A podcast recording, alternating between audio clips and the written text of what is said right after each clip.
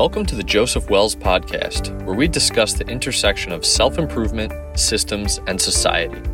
My guest today is Zuby, a rapper, podcaster, author, and deep thinker from the UK. Zuby was born in England, raised in Saudi Arabia, and is a graduate of Oxford University. His diverse experiences contribute to his unique and thoughtful perspective on life and politics. Zuby has been featured on The Joe Rogan Experience, BBC, Fox News, The Rubin Report, The Ben Shapiro Show, and many more. In this episode, we discuss his long road to success as an artist, his controversial tweets, the thing he found most surprising about America, and much more. If you like what follows, please sign up for my email list at josephcwells.com. I send out one email every Friday with the best content I consumed and created during the week. Now, without further ado, please enjoy my conversation with Zuby.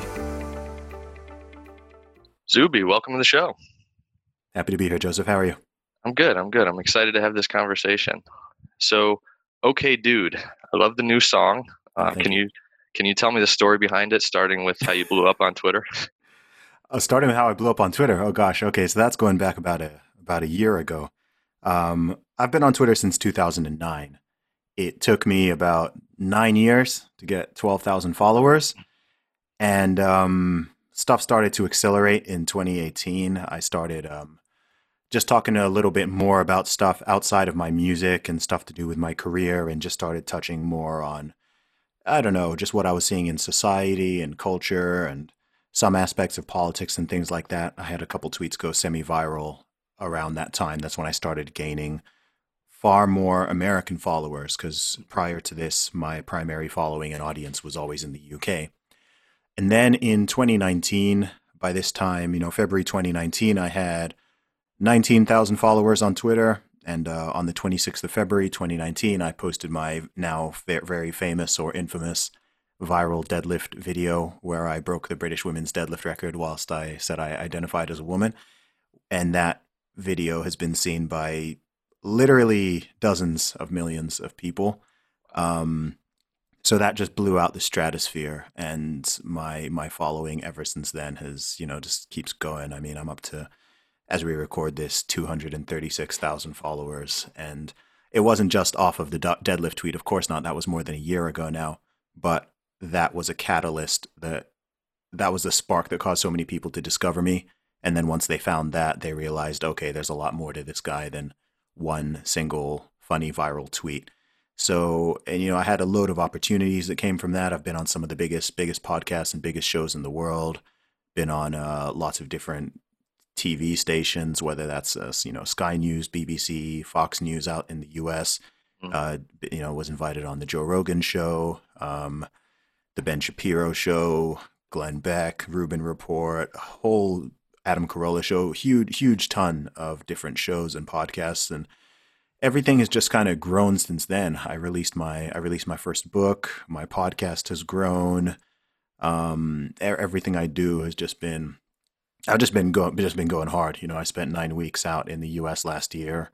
Went to ten different cities, and you know, ended up being invited to the White House a couple of times and wow. visiting the Pentagon. And so st- stuff's just been the past year has just been crazy. It's like it hasn't really hasn't really slowed down in some ways. Like it's a little bit calmer now that you know we've we've been locked down for a couple weeks, so sure. had to let up in some ways a little bit. But um, stuff continues to grow. Um, my impact, my reach, my influence is just growing every single day. You know, hitting millions of people every single day now, and that's that's pretty crazy. Um, and I've just done this all by myself, so as an independent musician who just started out wanting to, you know, rap and get my music out to people, it's just kind of funny how far that's all how far that's all rippled and how many people it's impacting, whether they like me or dislike me.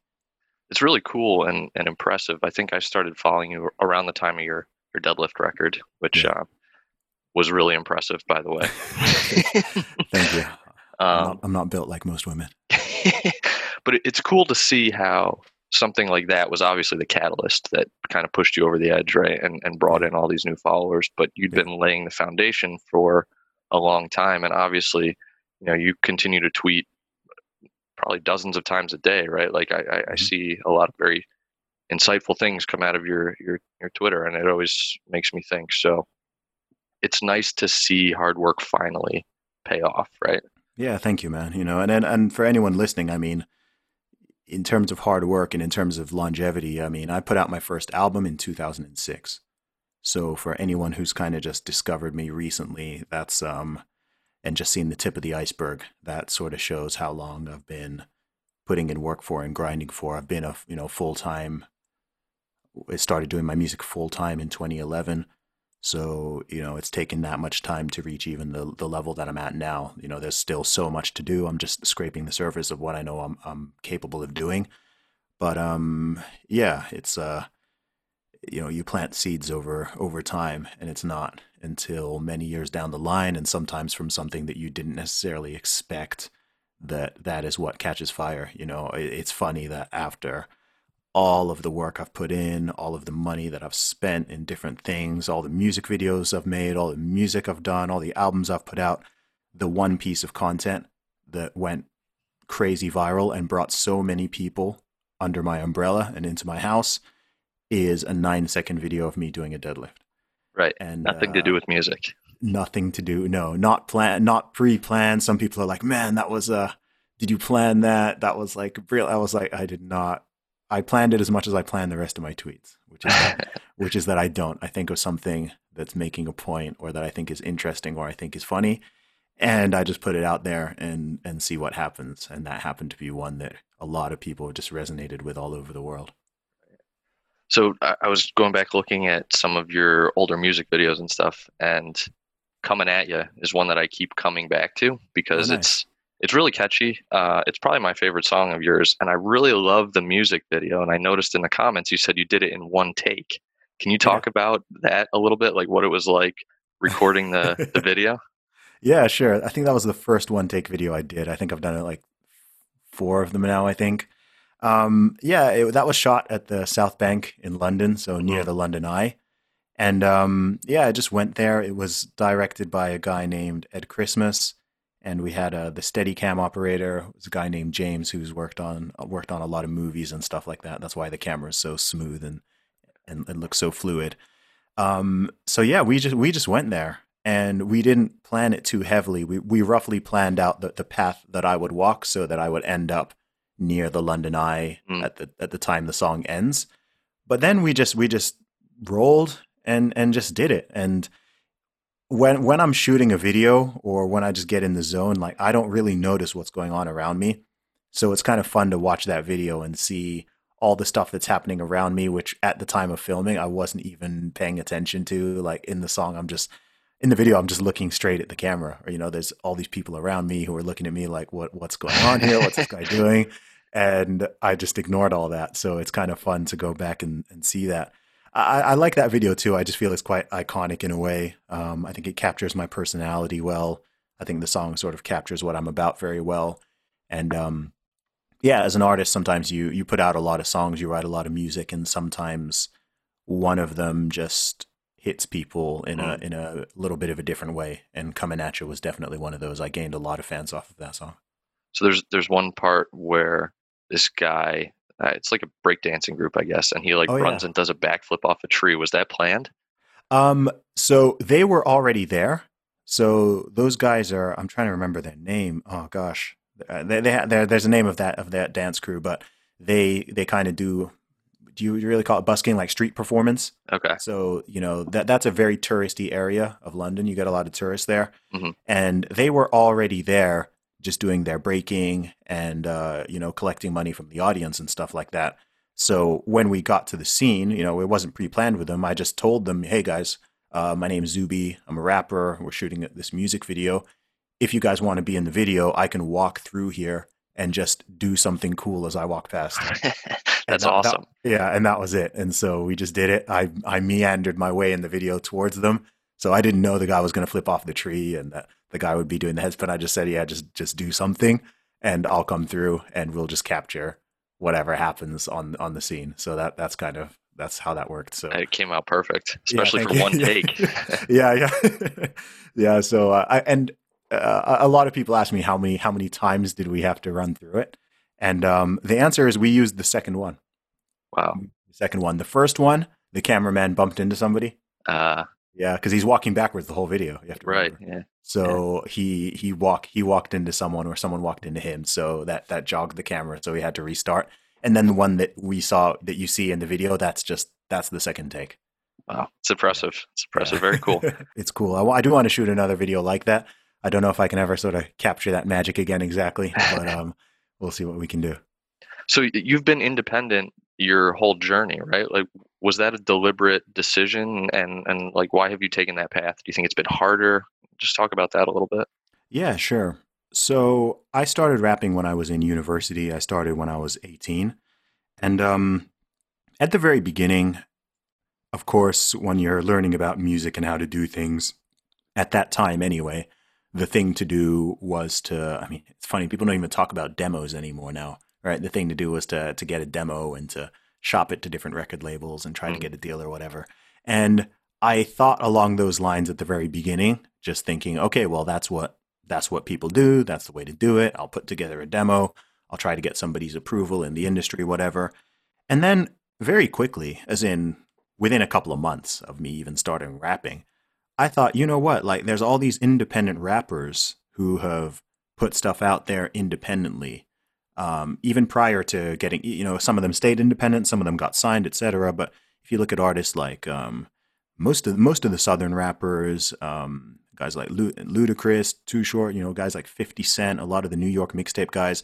This is when the mixtape scene was really big. People were just you know putting out mixtapes and CDs and everything, and and I thought, you know what, I don't need anybody's approval. I've, I've if I can record, which I which I was doing, then I can just make I can just make my own CDs, or I can get someone to make these CDs for me. So um, I yeah, I mean, once I had a few songs recorded, I mean, my first album is only eight songs.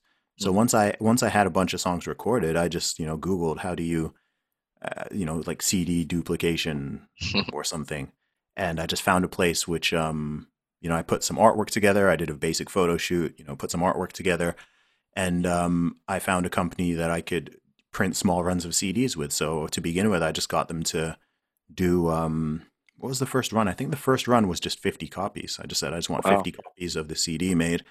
And I just sold those primarily to friends and family, you know, five, five pounds each. Mhm. Um, you know, just made a small profit. And then I took that money, you know, the couple hundred pounds I made off of that, and I just reinvested that into making more CDs.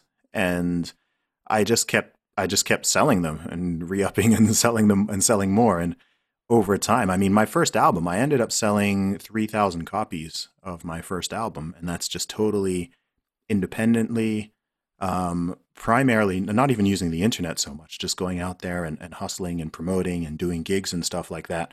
And then once I'd been through that process once, I knew I could do it again Sure. I could do it better. And um, after a while, I mean, it's funny these days. I don't even think about labels. Like it's not even it's not even on my radar. So many people ask me, "Oh, do you want to get signed?" Or you know, I'm like, I don't even. I'm so far gone. in the same in the same in the same way, I don't think I don't think of like getting a job. Like some people, are like, oh, would you ever return to the corporate world? Would you ever get a nine to? I'm like, my brain's not even. I've been doing my thing independently for nine years. I'm not gonna unless something massively changes. I've picked my life path, man. Like I'm not gonna suddenly. I didn't pick this as a. I didn't choose that path as like, a, okay, I'm gonna try this for a couple of years and then I'll go back to doing something more normal. It was like, nah, this is my path. Like I'm doing this, and that's what I've done, and it continues to grow. I mean, yeah, I, and and it was it's it's it's been hard, you know, it's been a struggle, but and it still is in many ways. But the, when I see the impact that I'm having on people and all these opportunities and the amount of people I'm reaching and inspiring, et cetera, it's like, well, I'm clearly on the right path here. Like all this stuff I'm doing would not have happened if I had chosen to take the the sort of safe and secure route. You know, we wouldn't be having this conversation. You wouldn't know who I am. I wouldn't Sure. have done all the all the cool things I was telling you that that I've done. I wouldn't none of none of those would be a thing, right? I'd just be someone who uh, earns a good salary and works in an office, which is fine if that's where, what your ambitions are. But my ambitions are are way beyond that. I want to have an impact on the world. I want to dent the world. I want people to I want millions of people to know who I am and love what I do and take inspiration and positivity from it. And I'm not going to do that sitting in an office working for anybody. It's just not it's just not in line with um it's not in line with my purpose on earth. Yeah, I hear that. And I, I think what you're doing is very important and you've obviously been pretty successful at it. Um, Thank you. On this podcast, we talk a lot about self improvement. So I just kind of want to share a quick story here that I think is important to the listeners and relates to your nine plus year journey doing this. So mm-hmm. there's um, this guy in New York City, and he's a tourist, and he approaches a, a street artist who's doing sketches, and he asks the artist to do a sketch of him. So the artist does. It takes like five or ten minutes. He hands it to the guy, and it's it's really good, and the guy loves it. And the artist says, "That'll be fifty dollars." And the guy says, "Well, that's that's kind of expensive, but you know, it's it's a good it's a good picture, so I'll buy it. But really, it only took you 10 minutes. And the mm-hmm. artist just responds, it took me 10 years and five minutes.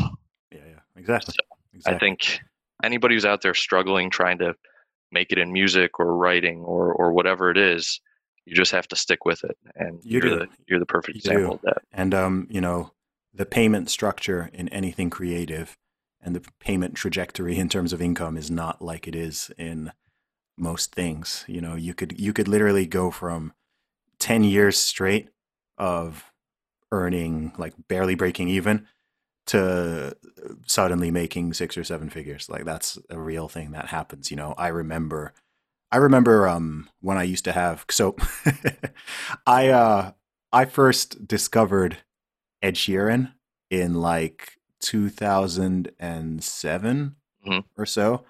And we used to actually in fact if i i wonder if i if it'll still be in my dms because we used to chat on twitter. I used oh, to have cool. more twitter i used to i remember when i had more twitter followers than ed sheeran. There, there was a That's time pretty cool. there was a time when i had more twitter followers than ed sheeran. Think about that right? Wow Wow. Now this guy is one of the most highest paid musicians in the entire world. Like we used to, we used to chat on Twitter. Like I used to just message him and like he just write back because at this time he was just some you know broke English singer songwriter who was gigging around London and sleeping on sofas and, and stuff like that. And I'd got wind of him because we both performed at this. Um, there's something we both sort of performed at. And so we found out about each other through that. And so I very much saw in one year him go from being just, you know, someone with some, you know, he had a, he had a, like a local following or whatever. Mm. But I remember he had his song "The A Team," which really blew up on the UK radio. Yeah. And then he got signed, and in one year it just went like just vertical, and now it's just crazy. He's like selling out these stadiums and arenas, and I'm just kind of, and you know, most 99.9 percent of people who know him discovered him after all that. Right. And it was like I'm in that tiny percent who actually saw the stuff beforehand. That's so cool. Right. And even bought some of his albums. I, I, I, bought some of his EPs before all of this when he was still totally independent. Wow. And so it's just like, whoa, that is crazy. And he's he's a great example. But I've seen that with other people. Um, I've seen I've seen that happen with a lot of artists. I've, similar, even Drake. Yeah. You know, yeah. I remember when Drake released uh, not even so far gone. I remember I remember when he released a comeback season, a comeback mm. season mixtape, because I remember downloading that. And uh, after that, he put out So Far Gone, and then Best I Ever Had started blowing up. And then it was just kind of like doing, and now he's probably the biggest artist in the world of any genre. Right. And it's like, man, I actually remember when he was relatively unknown and he, you know, some of the blogs and stuff online were kind of like, yeah, this Drake guy is cool or whatever.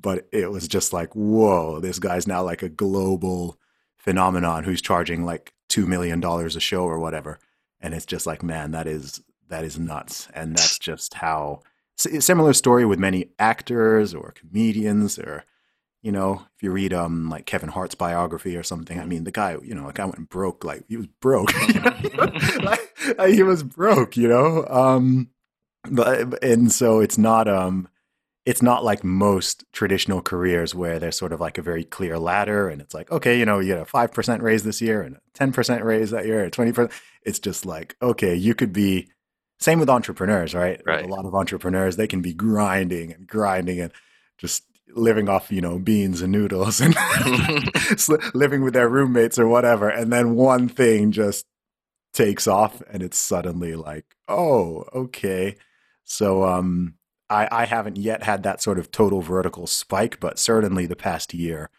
has been, you know, more people have discovered me in the past year than in the previous 12. So cool. That's so cool. I mean? So that's uh, that's pretty crazy. And of course, with the power of the internet, everything has the potential to be exponential. Right. Yeah. It's it's exponential growth and compounding that happens with anything, literally anything you do. So yeah. it's very cool. So let's jump back to OK Dude. Tell me tell me the the backstory on that song and kind of what happened with Twitter and everything. Yeah, the the backstory is ridiculous because it doesn't even make sense. so it doesn't even make sense to most people. Everyone thinks I'm sort of missing out part of the story or something to make myself sound like more innocent or something, but it's really like this. So um, this was in January. I had a January or February. I, I tweeted something about um, advice for single women, and it mm. was like a it was like a five point list of things that women could do to to make themselves more attractive for men. And um, I don't think the list was controversial, but it was highly controversial. And, I've got it right here, actually.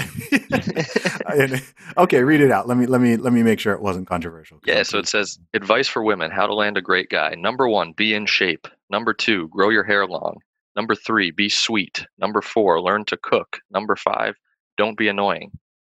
So does, I don't I don't think that's very controversial. That's the same who disagrees? right. That's that's the same advice I'd give to a guy for how to land a good woman, aside from grow your hair long, right? Like, just just be somebody that you'd want to be around, essentially. Exactly. Um, and so yes, this list was was highly controversial and it went viral. And so every time I go viral, which is multiple times a week now, I get a lot of um, you know, that's when you don't just get people who follow you responding to you, but you, mm. you get the you get you get this cacophony of crazy people on Twitter responding to you. And uh, amongst that, there was one person who tweeted something along the lines of, "This is terrible advice. I bet I sleep with more. I bet I sleep with more women than you do." And I just quote tweeted it and just wrote, "Okay, dude." Dot dot dot. That was and it. That was it. And um, a week later, I know I thought nothing of this. A week later, funnily enough, I had just attended the launch of the Free Speech Union in the UK, which is a mm. new organization that helps to defend people's right to free speech because we don't have a First Amendment like you guys do in the States. So um, I was actually on the train back, on the train back home from London, and I'm checking my emails, and I have an email from from Twitter, which is strange because I don't often get emails from Twitter. And the yeah. title is uh, "Your account at Zuby Music has been has been locked." And initially, I thought, okay, is this like a is this one of those like phishing scams or something? And mm. I click on the email and now I realize it's no, it's an official Twitter thing. And there's this whole long spiel about how I violated their hateful conduct policy. It gave a little description talking about how you can't um, threaten, target, or harass or abuse people based on their their race, their gender, their skin color, their sexuality, etc. Which I'm fairly confident in my 11 years on Twitter I, I have not done, and I quite actively speak out against. Right. Um, and then it had a little box and it said, uh, you know, with the offending tweet, and it says, we determined that the following tweet violated our hateful conduct policy. And I look at it and it just says, okay, dude, dot, dot, dot. so, so I'm sitting there on the train, like, wait, hang on. And then I go, I try to go to my Twitter and I can't even, um, like the app opens and I just, I'm just met with a screen saying that my account is locked. Jeez. And that I, and I can't I can't see my timeline. I can't respond. I can't use Twitter. And I'm just like, wait, what? Because firstly, I'd already I'd I'd forgotten about this tweet, right? Because yeah. there, there's nothing to remember. There was no there was nothing memorable about this encounter. Um, I don't even know who I was speaking to. I just saw they had a blue check, and I normally rep- if someone with a blue check responds, I normally reply. Um, and so yeah, I uh, it, it, gave me two options. It said I could either delete the offending tweet and my um, account would be restored in 24 hours, mm-hmm. or if I thought they'd made a mistake, I could make an appeal. And I thought, okay, well, I'm not deleting the tweet because I'm not going to admit guilt for something I have not done. Right? This sure. is not a it's not a Maoist struggle session where I'm going to admit to some crime I have not committed. Right? I haven't. I just read your entire guidelines and I haven't violated them. If you can tell me like I don't know which word it is. Is it the okay or is it the dude or is it the ellipsis? Like which which of these is hate speech? Right? Like in, on what planet is okay dude hate speech? Um, so I made an appeal, and the following day I got another email from Twitter saying we have manually reviewed. This means a human being looked mm. at this. we have manually reviewed your appeal and we have determined that the tweet does in fact violate our hateful conduct policy. What? And so the only way I could get my account back was to delete it and wait for 45 for, wait for 48 hours. So I had to delete this tweet, just say literally the tweet saying okay dude. Um and it, by the way, in the meantime, hashtag okay dude and hashtag free Zuby start trending on Twitter. I saw that, yeah. Right? Because my fans and my followers are legends. Um, and because I'm still active, I was still active on the other things. So on my email list, Instagram, Facebook, mm. I was like, "Yo, what's going on here, guys?" um, you know, even Joe Rogan messaged me on Instagram, and he's like, "Dude, like, WTF? What just happened? like, what what's going on here?" Um, so I had tons and tons of people reaching out and emailing me and all this, just like, "Yo, what's going on here?" Um, and and so all that happened, and then I yeah, I, I got my account restored.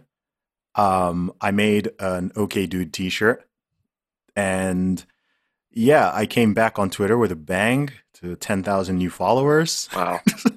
and uh, I sold in one weekend. I sold over two hundred OK Dude T-shirts. Nice. And then, and then I, of course, a couple a month or two later, I released a single called OK Dude. I released a music video called OK Dude and it just I you know as they say when life gives you lemons you make lemonade so I should probably actually send some flowers or a gift to the person who um, got me suspended off Twitter because I, I, I turned it into over five I turned it into five figures.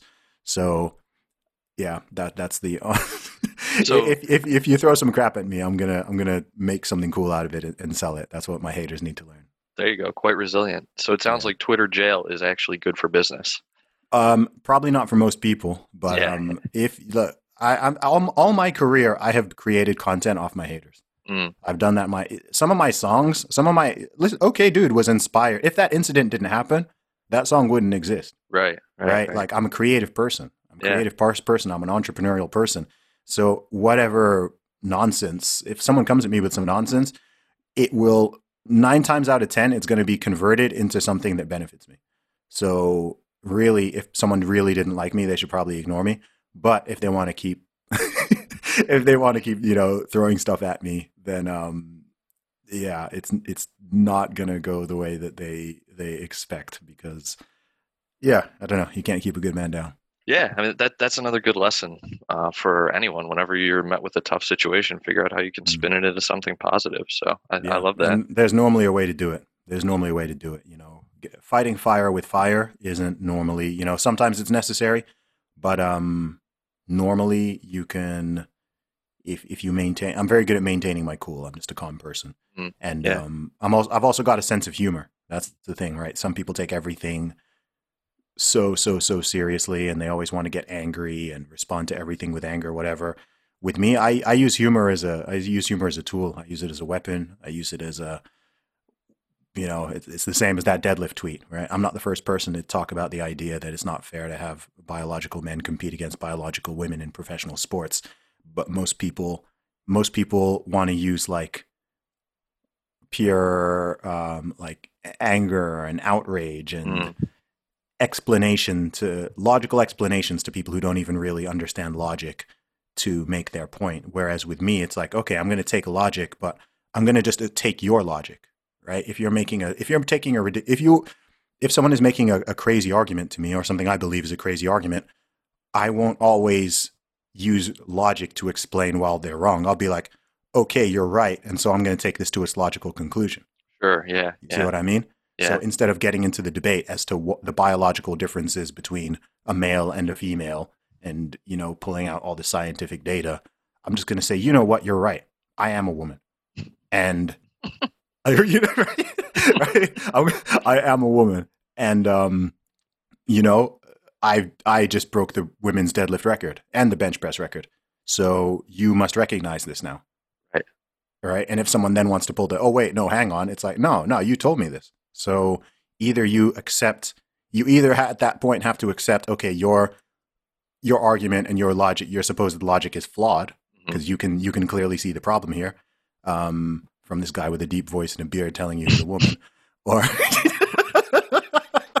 you know you have to accept that, or you have to stay consistent and be like, yeah, that's that's valid. Like that's that's fair. That's totally that's totally okay. And anyone who has a modicum of common sense knows that it's not.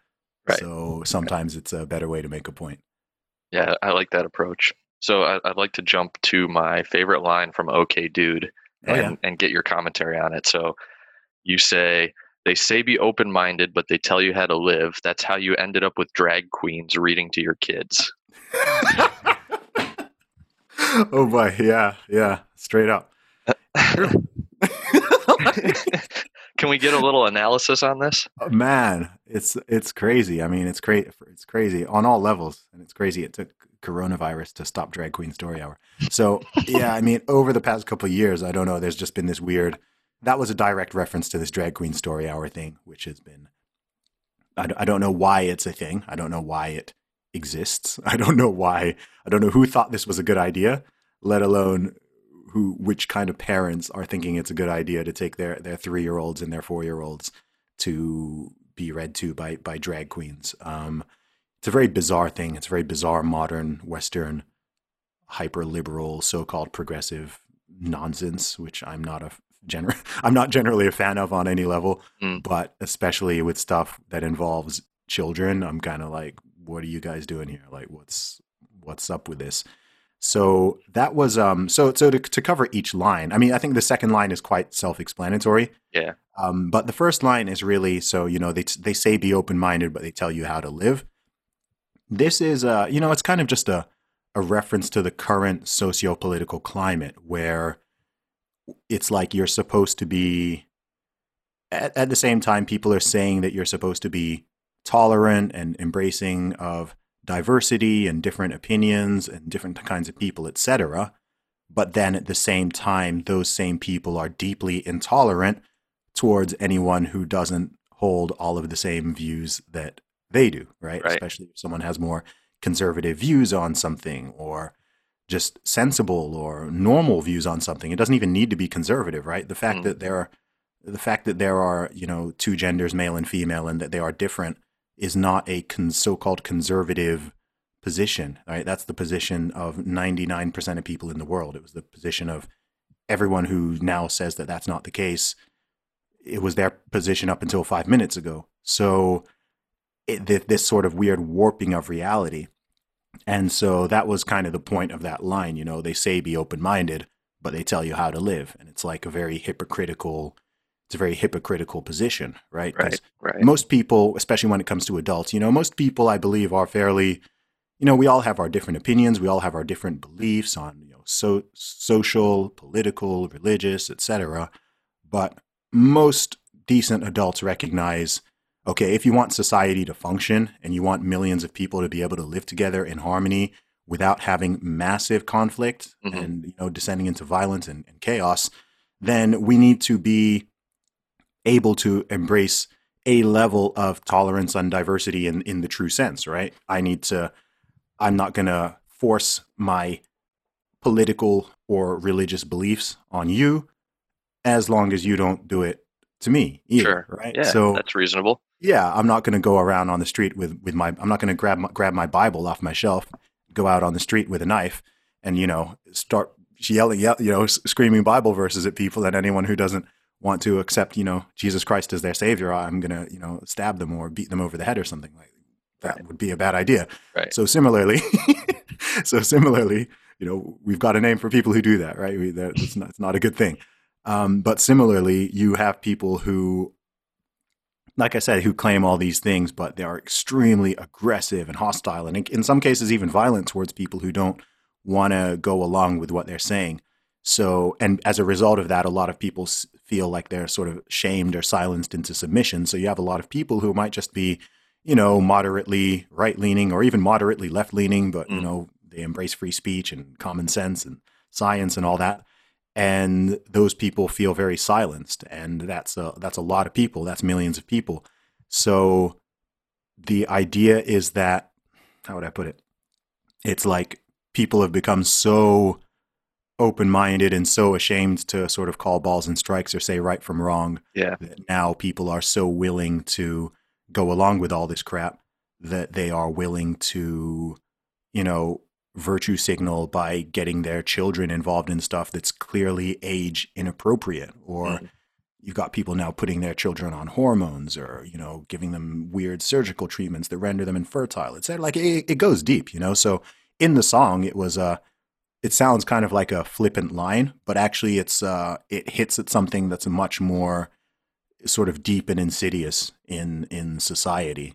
Um and so that's why i it was one of those lyrics that um, I have some lyrics where I, I debate myself on if I should put it in the song. You know, I'm kind of like, oh gosh, should I say that? Like that's gonna, you know. and uh, I reached the stage of my career earlier on in my career. I if I got that feeling, I would leave it out the song. Yeah. Now that tells me I have to say it. Yeah, yeah. I you think know, that's a better I, approach. Yeah, yeah. But it, it's take it's taken time. You know, I had to reach a certain level of maturity, both as an artist and just as a, a man, to be willing to sort of put myself out there in that sense and just be like, look, this is what this is what I think. You know, if you, it, it's not just what I think. I think I think most people agree with this, but yeah, yeah. they don't want to say it. So I'll be the person who just who just says it. You're a martyr. So you did uh, a tour of the United States last year. Kind of. Mm-hmm. I think some people compared you to Alexis de Tocqueville, right? Yeah, I got that a lot. I didn't know who he was before that. yeah, so I, I think it's really cool. You you made the media round, you saw the country, all that kind of stuff. And as somebody from the UK and who has lived in Saudi Arabia and, and all over the world, yeah. what surprised you most about America? Whoa. Um, I would say so. I've been to the States multiple times before but this is the longest I've been, and it was my first time going to so many so many different cities and states. Mm-hmm. So I would say the thing that struck me most um, is how varied the country is. Um, going from different, going between different cities and different states, in some ways, almost felt like going to different countries. Yeah. So even just uh, within the same state. So I started in Los Angeles and then I went to San Francisco.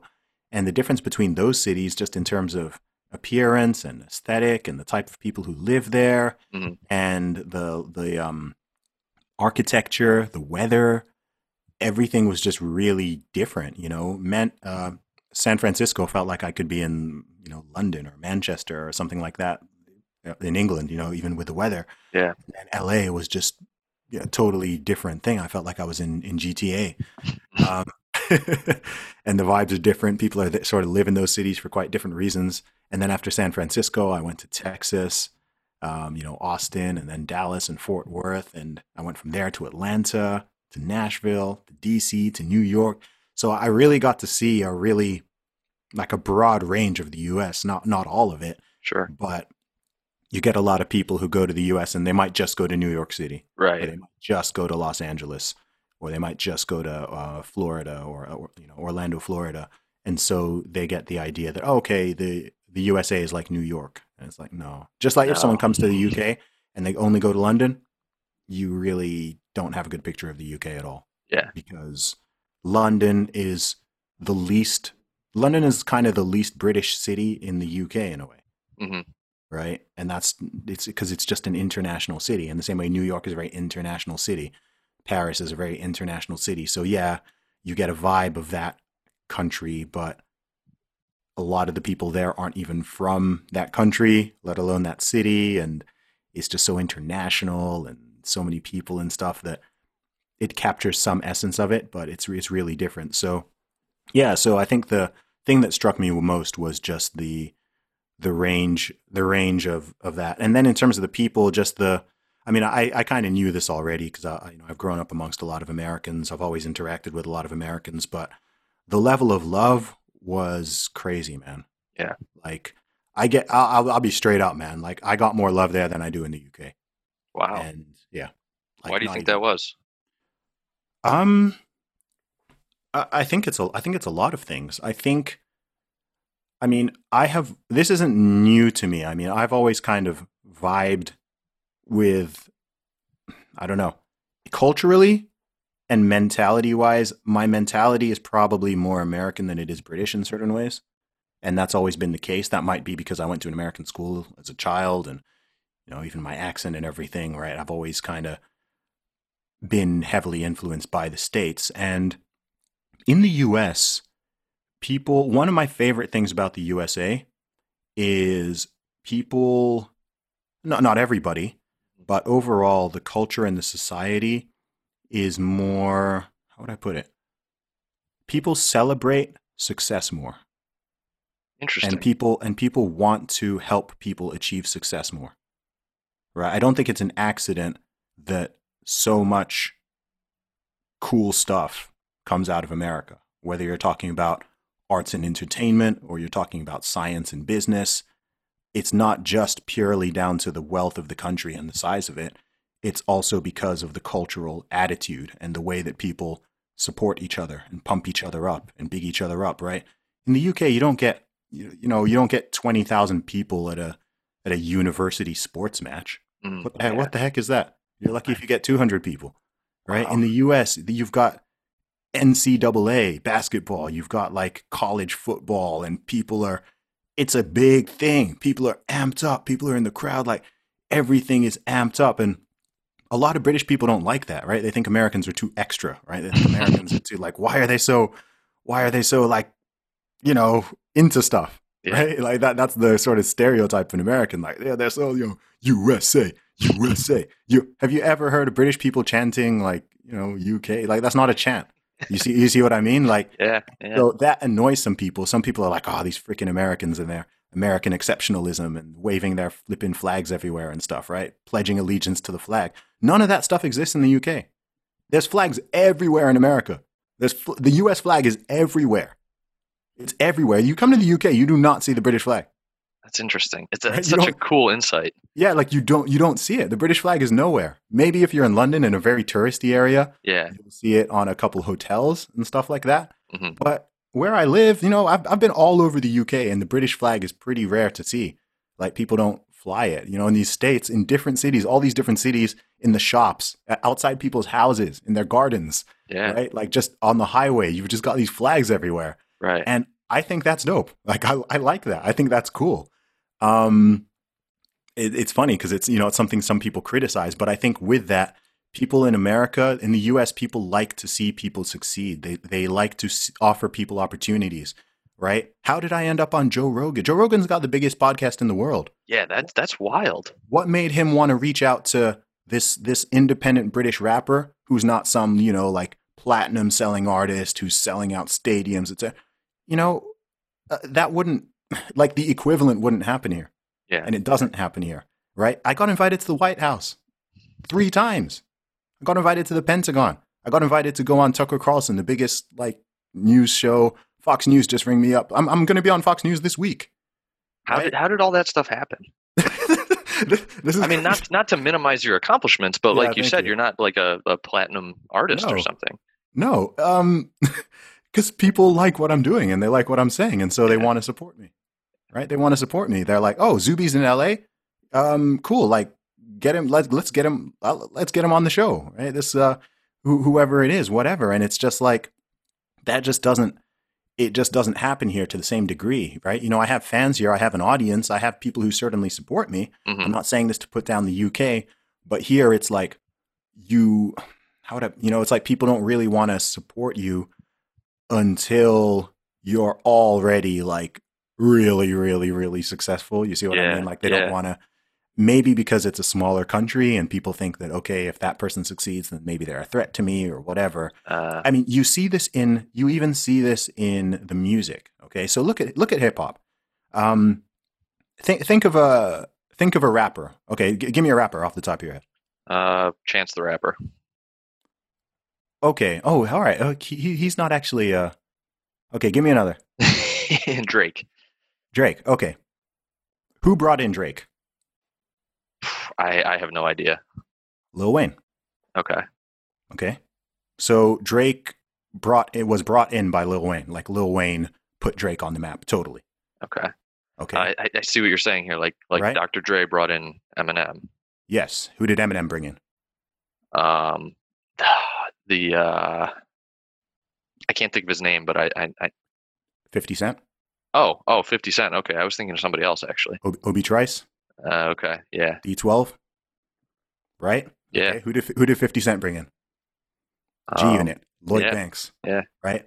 So in the US, it's like a chain, right? One person succeeds and they bring in another, and that person succeeds and they bring in another, and they bring each person brings in three people. Right. And that's how the music scene grows. Like every, all of them. That's why I said Chance isn't a great example because, you know, he- his, his was his was more. There wasn't sort of an uh, a- such an obvious cosign. You know, Yeah, Kanye West yeah. maybe to a degree. yeah. No, even Kanye West. How do we know about Kanye West? You know about Kanye West because of Jay Z, Rockefeller. It's right. It's it's just a chain. Right. Um, in it's it's not like that everywhere. You know, it's not it's not like that everywhere. In the U in the UK, it's not rare for an artist to blow up and have all this success, and they don't they don't bring anyone with them. You know, like they don't they don't reach back down and say, hey, okay, like cool, I've blown up. Let me help these other people to do that, and that that's in the whole. I don't think I don't think people most people don't realize this. Like you seem like your mind's kind of blown like this, but Yeah. it's something, Yeah. it's something that's uh, really in in each of the cultures, and it's something I really like about the U.S. is that people are just more open and and supportive. You know, they are just more open and supportive than they are in most places, and people like to see people achieve cool stuff. Whether that's Elon Musk the other day launching his his rocket into the sky, you know, they like people like that. Like awesome, like cool. Some of this person's doing cool things. Let's let's help him. Let's help him do cool things. You know, it doesn't matter if he's famous yet or if he's there yet or whatever. They've got potential, so let's let's grab them and put them out there. Um, and so, you know, even uh, even on- on different levels. Look at the Ellen DeGeneres show. You know how she's always bringing on people just to Yeah. she sees like a cool video on the internet. "Hey, let's get that person on the show. You know, Yeah. oh, cool. You had a viral dance video. Like, just come on the show and we'll put you out to millions more people. It doesn't happen. It's, it's, it's like, it's not, it's that, that thing isn't really here in the, in the British culture. And I think that it stifles people and it prevents people from reaching the heights that they, that they potentially could. Um, of course, I'm speaking, I'm speaking in somewhat generalizations here, but I think if you're talking about a culture, then you then you have to. Any any discussion of a culture is going to be a generalization, but that's quite a core difference, and I think that's one big reason why what I do seems to resonate much more strongly in the U.S. than it Mm. does in the U.K. And a lot of the opportunities that I get are primary. You know, they primarily come from come from the U.S. And so that's why I'm very seriously looking at you know getting a at least getting a work visa so that I can spend more time out there and do some more shows and you know public speaking and all that kind of stuff because that really does seem to be um seem to be my market. Yeah, I think you should, and I, I I like that observation. It's it's it did kind of blow my mind because I think of it as just this thing that happens, but I didn't realize that it was uniquely American. That's that's really cool. I like that perspective. Yeah, no, it's unique. Like I said, if you, if you think of how much cool stuff comes out of the states and sort of how it happens, you know, there, there's talent everywhere, of course, but um, not every culture and every society is is embracing uh, of exceptionalism, shall we call it? Yeah, um, yeah. or or talent or people being able to sort of really rise. Um, I mean, if, for example, if you look at some cultures like uh, a lot of the Scandinavian cultures, Mhm. they're actually promote almost the, the sort of opposite. Like you're, you're like standing out is sort of frowned upon. You know, you're not really supposed to stand out, right? If you're if you're like that's somewhat ingrained. You know, it's, it's just, there's something called Jante law. Um, you know, in in Sweden and, and Denmark and you know countries like that where you're not you're not supposed to it's a much more collectivist mindset it's the, Mm. it's the same reason why they can it's the same reason why people are happy to pay 60% of their salaries in taxes and sure. have Yeah, all of these social policies etc because you're not supposed to rise too high Okay. you see what i mean Yeah, that makes But- sense. but at the same time that that stifles entrepreneurship to a degree so if you're someone who does want to stand out and does Mhm. want to rise and does want to do all this cool stuff um, the system is both socially and economically it sort of prevents you from doing that whereas in the us it it's a lot there's a lot more leeway it means the highs are higher Mm, and the lows are lower yeah, so in the yeah. in the US you will see you will see elements of poverty and desperation that you will not see in the UK or in Sweden, uh, okay. right? But you will also see levels of prosperity and success and just like whoa, like crazy, right? Right? Like it, it's it's a much bigger. There's a lot more room room to to play with. So America sure. is America is a great country for people who are entrepreneurial minded and willing to hustle and willing, you know, the whole American dream. Right? Yeah. There's no there's no British dream. like, like everyone everyone's heard of the American dream. Like that's that's the thing. You know, like right. it's, it's, a real thing. You can you can immigrate to America.